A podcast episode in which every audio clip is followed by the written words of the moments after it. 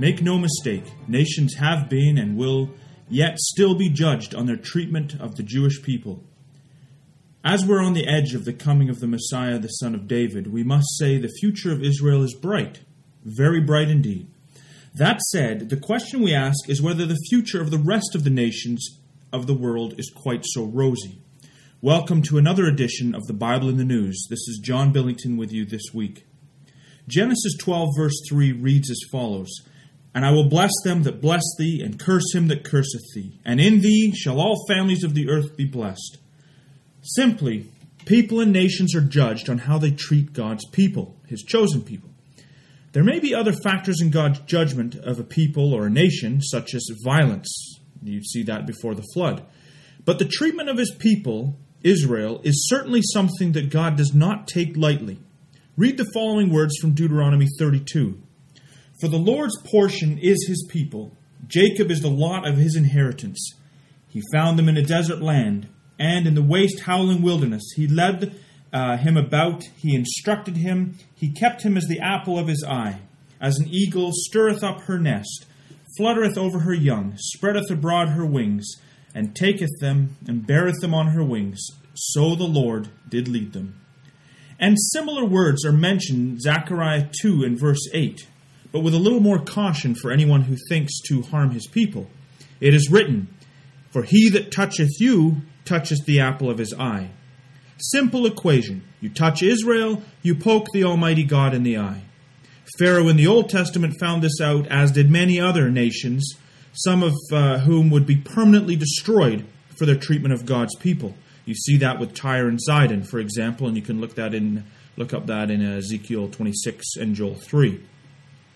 What about these last days? God has clearly fulfilled his promise in bringing his people back to their land. The question is, is there any indication of God's thoughts about Israel's treatment today? Joel 3, clearly speaking of today, uh, has the following words to say. It's Joel 3, verse uh, 1 and 2. For behold, in those days and at that time, when I shall bring again the captivity of Judah and Jerusalem, we know that's today, the captivity has returned, they're back in their land. Verse 2 I will also gather all nations, and will bring them down into the valley of Jehoshaphat, and will plead with them there for my people and for my heritage Israel, whom they have scattered among the nations and parted my land. Notice, because they scattered the, um, Israel and parted his land, for that reason, um, God brings about judgment. The New King James puts it this way And I will enter into judgment with them there on account of my people, my heritage Israel. If that's not enough, the words from Ezekiel 36, verse 1 to 10, uh, fill in a little for us as well. Also, thou son of man, prophesy unto the mountains of Israel, and say, Ye mountains of Israel, hear the word of the Lord. Thus saith the Lord God because the enemy hath said against you, Aha! Even the ancient high places are ours in possession.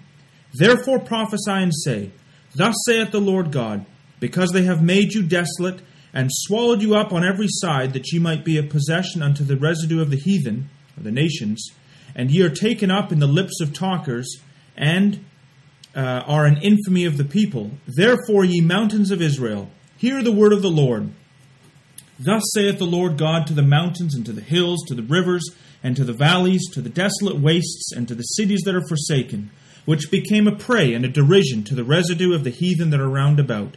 Therefore, thus saith the Lord God Surely in the fire of my jealousy have I spoken against the residue of the heathen, and against all Idumea, which have appointed my land unto their possession, with the joy of their all their heart, with their despiteful minds to cast it out for a prey.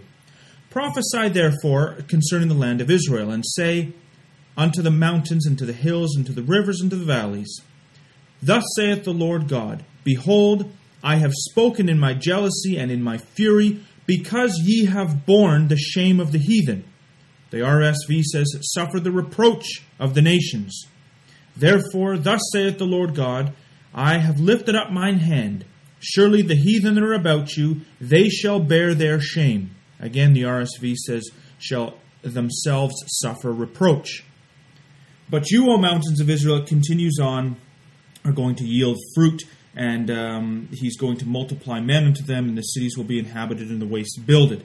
So, because of their treatment of Israel, these nations are going to bear the shame the shame that they put on Israel, they themselves will bear. So, what are the nations around doing today?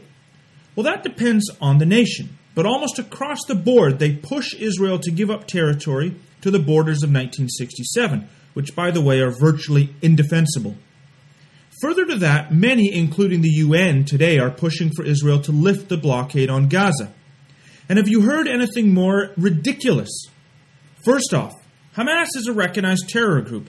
Why is anyone pushing Israel to give in to their demands? Even with the blockade, Hamas managed to smuggle rockets so that they can now target the whole of Israel's population. I've got an idea. Let's lift the blockade and see what's gets, uh, what gets brought in. Even the fact that Israel is pushed into ceasefire is crazy. No other nation would put up with what Israel does. Since Israel withdrew from the Gaza Strip, over 11,000 rockets have been launched at her.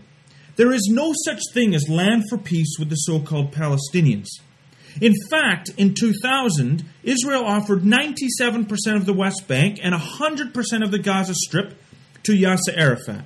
And for the, for the uh, 3% of the West Bank Israel would keep, they were going to enlarge the Gaza Strip, actually, I think, by a third, and join the two pieces of land with a highway. Israel was turned down because simply the Palestinian leadership did not want peace, they want the annihilation of Israel. It is there's there's no other excuse, there's no other reason, it's the truth. Now, I know and I know it gets more complicated and I do feel I feel terrible. And and Israel would say the same for the civilian, the true civilians in Gaza that are getting um, bombarded. But you can't hold Israel um, responsible when Hamas uses the tactics they do. I mean, Israel goes above and beyond what any nation has ever done to limit civilian casualties, but you're dealing with a terrorist group who has no regard for life.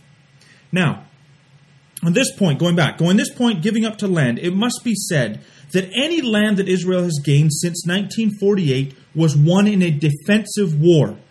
And this is very important because territory won defensively is much different than territory won offensively. Not that it really matters because I believe that God has given them back their historic homeland, and what the world says uh, it's kind of tough. But it does show the hypocrisy of the nations.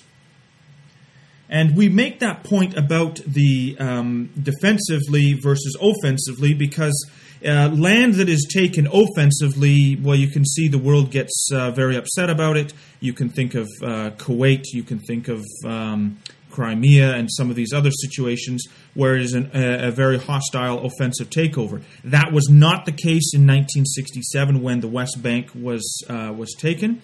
Uh, they begged, well, they asked, they begged Jordan, don't get involved in the war. No, Jordan got involved in the war, and the result is what you have today.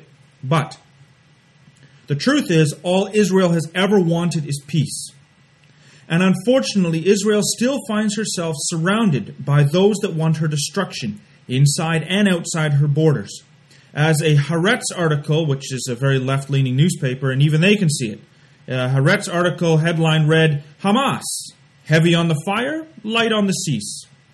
And I think the words of Psalm 120 are extremely fitting. It says, My soul hath long dwelt with him that hateth peace. I am for peace, but when I speak, they are for war. I don't know if there's a better verse to describe the situation Israel finds herself in. The Prime Minister of Canada is unique in this uh, regard in his speaking about Israel and his government's support of Israel. And concerning the current conflict in Gaza, he relay, released the following statement The indiscriminate rocket attacks from Gaza on Israel are terrorist attacks, for which there is no justification. It is evident that Hamas is deliberately using human shields to further terror, um, to further terror in the region. Failure by the international community to condemn these reprehensible actions would encourage these terrorists to continue their appalling actions. Canada calls on its allies and partners to recognize that these terrorist acts are unacceptable and that solidarity with Israel is the best way of stopping the conflict. Canada is unequivocally behind Israel We support its right to defend herself, by itself, and against these terror attacks, and urge Hamas to immediately cease their indiscriminate attacks on innocent Israeli civilians. Canada reiterates its call for the Palestinian government to disarm Hamas and other Palestinian terrorist groups operating in Gaza, including the Iranian proxy uh, Palestinian Islamic Jihad. What we said at the beginning of this program was simple. Simply, people and nations are judged on how they treat God's chosen people. What brought this question to a head is unlike the position of Canada, most nations are criticizing Israel, and in some cases, outright supporting Hamas. These nations include Britain and even the US under Obama's lead. A very interesting opinion piece was written in the English paper The Daily Express by Leo McKinstry, titled, We Will Pay a Terrible Price for Supporting Hamas. The following is from that article. Uh, he says, All this populist anti Israel posturing is dangerous. It shows not the slightest grasp of the reality of the Islamist aggression in the Middle East and the depth of the challenge that Israel faces.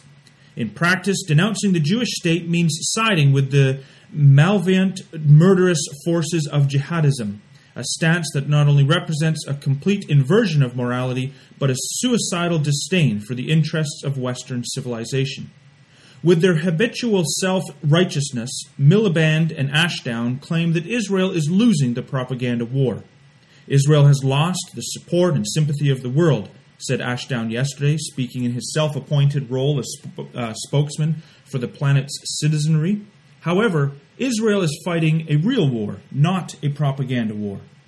It is up against a fanatical enemy, the Hamas terror network, dedicated to the destruction of the Jewish state. The idea, cultivated by Western appeasers of radical Islam, is that the Palestinian movement, um, the fact that the Palestinian movement is innocent, is absurd. The present conflict was started by Hamas firing rockets at, rockets at Israeli civilians, and since the beginning of July, more than 2,800 of these missiles have been launched. Britain would not tolerate an area assault without striking back, so why should Israel? The fact that Hamas's rockets have inflicted only a few casualties is a reflection of their poor technology, not of their users' lethal intent. Moreover, Hamas has constructed a series of tunnels into Israel with the aim of inflicting more deadly attacks. Israel, like any other nation, has the duty to defend itself by destroying this terrorist infrastructure. In this context, the parrot cry for negotiations is fatuous. Hamas, an offshoot of the infamous uh, Muslim Brotherhood, is not interested in a peace settlement, only in the annihilation of Israel and the Jewish people. Its founding charter, drawn up in 1988, proclaims that Israel will exist and will continue to exist until Islam will obliterate it. Last week, an imam from Palestinian uh, Palestinian mosque declared, "Our doctrine in fighting you, the Jews, is that we will toler- uh, totally exterminate you. We will not leave a single one of you alive." So, on what aspect of anti um, Semitic genocide is Israel supposed to negotiate with Hamas? Instead of tra- um, traducing Israel, Western politician, politicians and the media should face up to the terrifying global threat of fundamentalist Islam, of which Hamas is a key part. And he uh, finishes by saying, rather than carping from the sidelines, Western politicians should support that goal. Israel is a bulwark of civilization against Islamism, Islamism. Ultimately, we will pay a terrible price if we betray this heroic nation. The Italian Foreign Affairs Commission President Fabio um, Sciuto, that's a tough one, led a delegation to the Knesset, uh, I believe this week, this week, last week, and he was trying to convince the U.S. and the European community that we may be exposed to the threat of terror just like Israel. This is something that nations should be considering in voicing against Israel. Terrorists will not stop at Israel. In fact, as the United States has started bombing the terrorists in Iraq, some are starting to worry that they will be able to strike back. Time ran an article uh, on August the 10th entitled Experts Warn of Terrorism Blowback from Iraq Airstrikes. In his book entitled The Islamic Tsunami, David Rubin makes the following comment The return to the land of Israel is an ongoing process that is central to the redemption of the entire world. Even if all the Islamic terrorists united, they would be unable to stop this process. They may cause death and wounds and great destruction, but in the end they will fail. As I see it, the bigger question is where the rest of the free world will stand in the process.